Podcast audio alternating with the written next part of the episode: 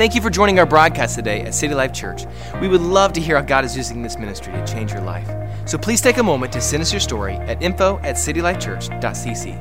And if God has used this ministry to touch you in any way, we want to encourage you to partner with us financially to help us to bring God's word to other people. You can go to our website at citylifechurch.cc to find the giving options that work best for you. We've got an encouraging word for you, and we pray that you lean in and engage as we head into the auditorium for today's message. I want to speak today from our, our series we started last week, Don't Stop. Look at your neighbor, say, Don't stop. Look at your other neighbor, your second choice, say, Don't stop. We talked last week about how we are challenged to keep believing and how we are required as people of faith to walk out a faithful, faith filled life. You know, the whole story of Christmas is about a group of individuals that believed and had a hope in a dark season. We find that the heavens had been silent for over 400 years. The religious system of that day was broken. It was more about religion than relationship. The political landscape of that hour was not only marginalized, but it had become corrupt. And we find that the people of God, for the most part, were wondering. But through a young girl, as we talked about last week, that lived a righteous life and found favor with the Father, received this crazy word that would turn a world upside down. And with one simple statement, it activated the purpose and the plan of God in her a simple yes. You know, sometimes all that the Father is looking for in our life is a simple yes. Three little letters that seem so insignificant, but they activate God's promise and His plan for our life. And in Luke chapter 2, Mary and Joseph are now awaiting this arrival of God's promise of hope. And in Luke chapter 2, verse 1, we find they set out on this crazy journey, a young couple no, no, right. She was not Mother Mary at this time. She was just young Mary. I told you from around the block. She, she didn't know a lot of people, nobody knew her, but God had a promise for her life. And in verse 1 of Luke chapter 2, it says this In those days, Caesar Augustus issued a decree that a census should be taken of the entire Roman world. This was the first census that took place while Quirinius was governor of Syria. And everyone went to their own town to register. So Joseph also went up from the town of Nazareth to Galilee in Judea, to Bethlehem, the town of David, because he belonged to the house and the lineage of David. He went there to register with Mary, who was pledged to be married to him and was expecting with child. While there, the time came for the baby to be born, and she gave birth to the firstborn, a son, wrapped him in swaddling clothes, and placed him in a manger because there was no guest room available for them in the inn. There were shepherds living out in the fields nearby, keeping watch over their flocks at night. And the angel of the Lord appeared to them, and the glory of the Lord shone round about them. And they were terrified. But the angel said to them, Do not be afraid. I bring you good news that will cause great joy for all people. Today, in the town of David, a Savior has been born to you. He is the Messiah, the Lord. This will be a sign to you. You will find a baby wrapped in clothes lying in a manger. Suddenly, a great company in the heavenly host appeared with the angel, praising God and saying, Glory to God in the highest, and on earth peace to those whom his favor rests. When the angel had left and gone into the heaven, the shepherds said to one another, Let's go to Bethlehem and find this thing that has happened, which the Lord has told us about. So they hurried off and found Mary and Joseph and the baby, who was lying in a manger. And when they saw him, they spread the word concerning what had been told them about this child. And all who heard it were amazed at what the shepherds said to them. But Mary treasured up all these things and pondered them in her heart. Last week we talked about don't stop believing. Today I want to talk to you today from the subject don't stop praying. Don't stop praying. We find that the word that God had given Mary has now been manifest in her life. But the backstory is this we find that there is this young girl that lived a righteous life. You say, Well, Pastor, how do you know she lived a righteous life? Because the angel told her she had found favor with God. And the only way you find favor with God is if you live a right life, a life of principle. Now, you can find favor with people, favor with man, favor with places and organizations, but she found favor with God. And it tells me she lived a righteous life because she was chosen to carry the promise of the Savior. And the Bible said she found favor with God. I believe she lived a life according to the word, according to the law of that day. She lived a life of principled worship and principled prayer. And the Bible said God visited her. He interrupted her day and surprised her with the guest of an angel in her house. And the word that God gave her sounded crazy. He said, You're going to have a child, you're going to carry a promise. And this promise will change the world. Finally, a simple yes and a declaration Here I am. Let it be unto me according to your word. And the Bible said the promise was activated. But what you have to understand while this was happening, there were also other people involved. If you ever really understand that you're not alone in the assignment and the purpose that God has placed you in, and the purpose in your life is really not about you, but it's about the kingdom and what God is doing in the earth. And your life and others' life intertwined together unlocks the purpose of God for this city, for this region for our lives individually. And the Bible says, as God is working in her, God is also working in some of her family's life. Zechariah and Elizabeth. And in Luke chapter 1, verse 5, it says this In the time of Herod, the king of Judah, there was a priest named Zechariah who belonged to the priestly division of Abijah. His wife Elizabeth was also a descendant of Aaron. Both of them were righteous in the sight of God, observing all the Lord's commands and decrees blamelessly. But they were childless because Elizabeth, who was not able to conceive, and they were both very old. Once, when Zechariah's division was on duty and he was serving as a priest before God, he was chosen by Lot, according to the custom of the priesthood, to go into the temple of the Lord and burn incense. And when the time for the burning of incense came, all the assembled worshippers were praying outside. Then an angel of the Lord appeared to him, standing at the right side of the altar of incense. And when Zechariah saw him, he was startled and gripped with fear. But the angel said to him, Do not be afraid, Zechariah. Your prayer has been heard.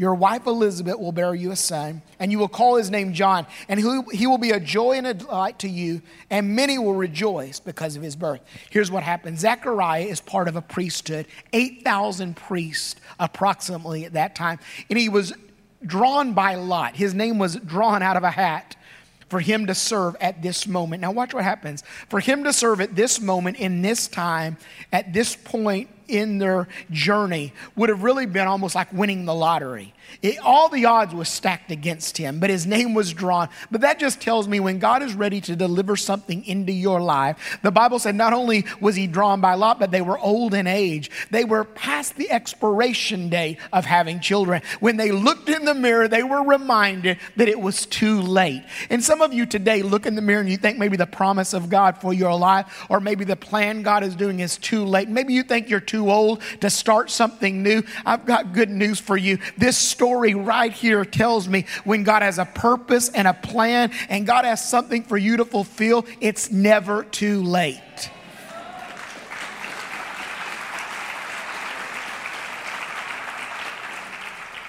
But what happens is this God speaks to them and tells them that they're going to have a son he tells them, uh, against all odds, he tells them that they are going to carry a promise. Now, the Bible said while they were praying, and God does this twice. He interrupts ordinary people's lives, people that are intertwined together, connected, and he tells them that they're going to carry a promise, a promise that will ultimately change the world. And the Bible said while they were praying, God interrupts their life, and something began to happen. But over and over, God tells them in this dialogue with them that they are not to fear, but they are to have faith. I'm telling you, over and over in the Christmas story, you find this phrase, do not fear, from shepherds in a field to Mary in her house to Zechariah in the temple. Why is that? Because there is nothing that will silence your prayer and your worship like fear. It will battle your faith. And today we live in a time where so many things want to silence who we are, our voice, and the voice of God in our life. But I've got good news. Where fear is trying to invade your life, we have faith that overrides fear. And in this world where the enemy would like to cancel our voice. faith rises up. But here's what happens. The Bible said that God speaks to Zechariah and tells him he's going to have a child. If you're ever going to under, truly understand prayer, you have to realize this prayer is not a monologue, but it is a dialogue. It's not just us speaking. I, I can talk a lot. And if you've ever been around me much, you realize I, I, I have the gift of gab. I mean, I can talk. But, but sometimes if I don't watch when I pray, all I do is talk to God. You know, when I pray, something has to happen. Prayer is a monologue. It is, it, it's not a monologue, it's a dialogue. It's us coming to a place where we realize that this conversation we're having is two way. When I pray, something happens.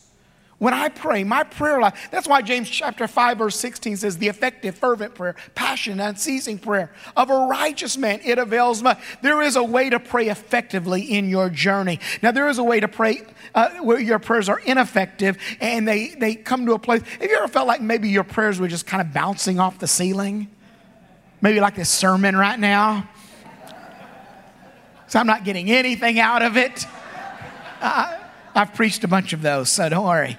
Um, but you ever prayed and you felt like your prayer was doing nothing? You felt like it was going nowhere?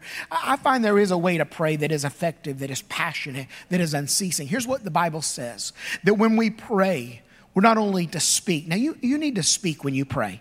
You need to speak when you declare the word of God. You need to speak because you understand the Bible says we have not because we ask not. The Bible tells us that when we speak in faith and when we pray in faith, the Bible says we have the ability to petition the heavens for what we need. We can ask God. In our in our speaking, we thank God for what we need. We thank him for what he's done. We also have the power to repent when we've done the wrong thing. And we all need repentance in our life and we speak that repentance. We declare that repentance. And the Bible said from that repentance, times of refreshing come. But there is a, a, another part of the dialogue of our prayer, and it's when we listen. Now, I don't always do this well. It's when we listen and we listen for what God is saying. The Bible says we have need to have an ear to hear what the Spirit is saying. And when you listen, you find out that He's a speaking God. That's why Matthew chapter 5 says, Man shall not live by bread alone, but by every word that proceeds out of the mouth of God. That word proceed simply means this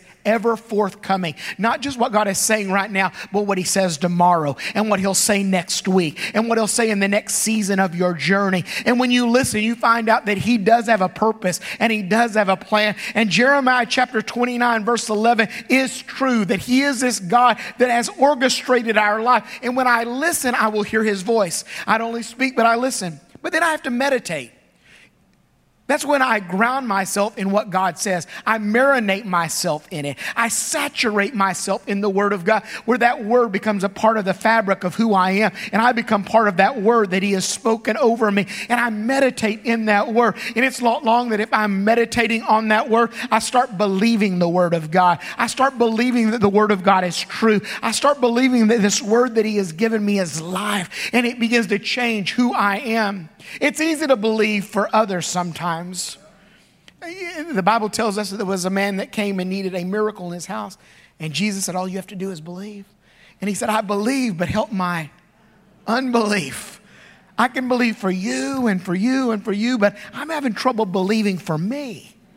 But if you will meditate in the word that God has for your life, for very long, you will begin to believe what he is saying. And he will challenge you with that word. And before long, you move from believing it to receiving it. That place where you come and say, Lord, I believe it's for me and my house. Be it unto me according to your word. Father, I don't just believe it, I receive it. I believe you're going to do it in my life. I believe that I'm the head and not the tail. I believe I'm the first and not the last. I believe I've been put in this season for such a time as this. I believe that your purpose and your plan will be revealed in the earth And something happens when I receive the Word of God, but then I begin to act on the Word of God. I begin to take the Word of God. That's what happens with Mary. The Bible said that she began to act on the Word of God. I love what happens in Luke chapter 1. She hears the Word. Mary is now ready. She doesn't understand it fully. This Word sounds crazy, it's beyond what she can put together. But the Bible said in verse 39 that Mary got ready and hurried to town quickly in the hill country of Judea, where she entered Zechariah's home and greeted Elizabeth. When, when Elizabeth heard Mary's greeting, the baby leaped in her womb. And Elizabeth was filled with the Holy Spirit. And, and with a loud voice, she exclaimed, Blessed are you among women, and blessed is the child you bear. Here's what happens the promise in Mary connected with the promise in Elizabeth. And here's what you have to understand you're not the only one praying, you're not the only one believing, you're not the only one trusting for God to work in your life or in your children or in your family or maybe the ministry God has given you or in the marketplace God has assigned you. There are others praying. But when you begin to connect with other people that are people of prayer, God ignites not only the gift and the promise in you, but it connects with the gift and the promise, and they begin to work together in conjunction because John would be directly connected to Jesus. He would prepare the way for Jesus. And the Bible said the minute that Elizabeth heard the voice of Mary, the promise in Elizabeth began to leap and begin to jump, and the Holy Spirit began to rest over her. You may be the answer to someone's miracle. You may be the answer to someone's promise. You may be the one. So keep praying. Do not give up. Pray until you begin to believe that God is going to do it. Meditate in what God is saying till you believe that it's going to happen and then begin to walk it out. Now, here's what happens Mary and Joseph, they begin to act out the word of God. God begins to put all of the things together so that the promise of God and the prophecies of the Old Testament will be fulfilled. God begins to put the right people in place politically. I mean, it's hard to believe that he can put the right people in place politically. Now, listen to me. If you can trust him for a Republican, you have to trust him for Democrats. You know, we just believe that God is sovereign. Amen? And at the end of the day, he has the final word. And whoever, ch- I don't even need to get on that. I need to move on. I'm gonna get like three emails this afternoon, you know. Send them to Pastor Mike. But here's what happens. Here's what happens. The Bible says he puts the right people in place politically. He puts the right leaders in place. They declare a census, the first one that's been declared in many, many years and generations.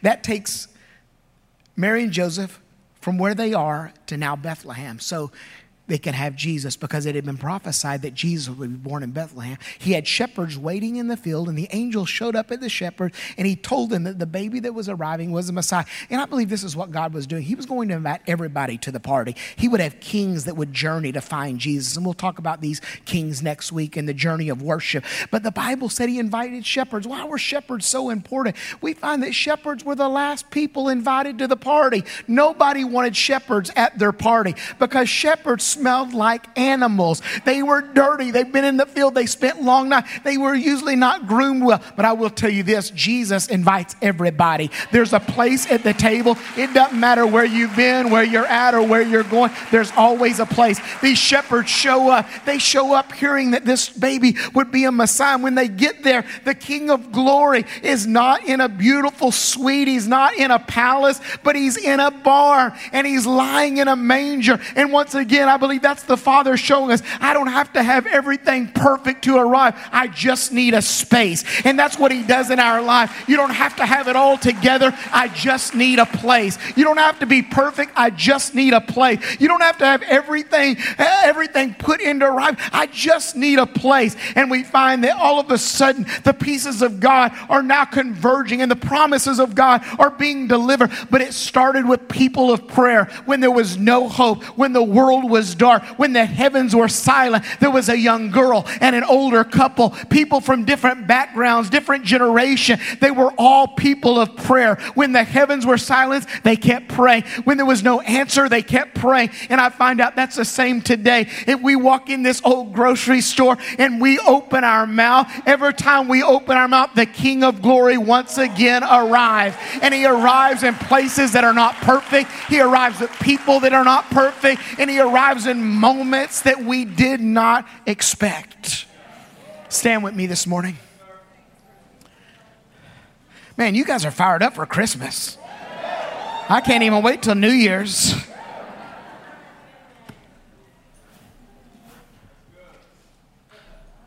Here, here's what the Christmas story speaks to us that God will deliver himself to the least likely of people, show up in the least likely of places. And when he arrives, he always brings the supernatural. He always does what we cannot do. He also establishes in his arrival his perfect plan, his purpose in us.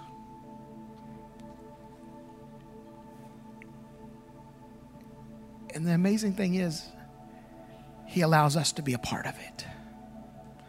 People with flaws, people that have made poor choices.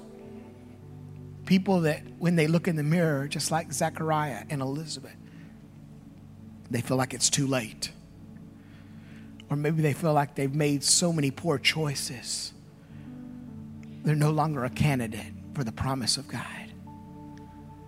But one yes from a young girl, one yes from an older couple changed the world? What if one yes in your life changed your world? What if one yes changed your children? What if one yes changed and unlocked a season of blessing and favor? That silenced the voice of your yesterday and opened a promise for a tomorrow. I'm going to pray with you today. Father, I thank you, Father, for your presence. I thank you for your promise. I thank you, Father, that you have put a purpose and a promise and a destiny in each of us. That which challenges us to pursue and persevere.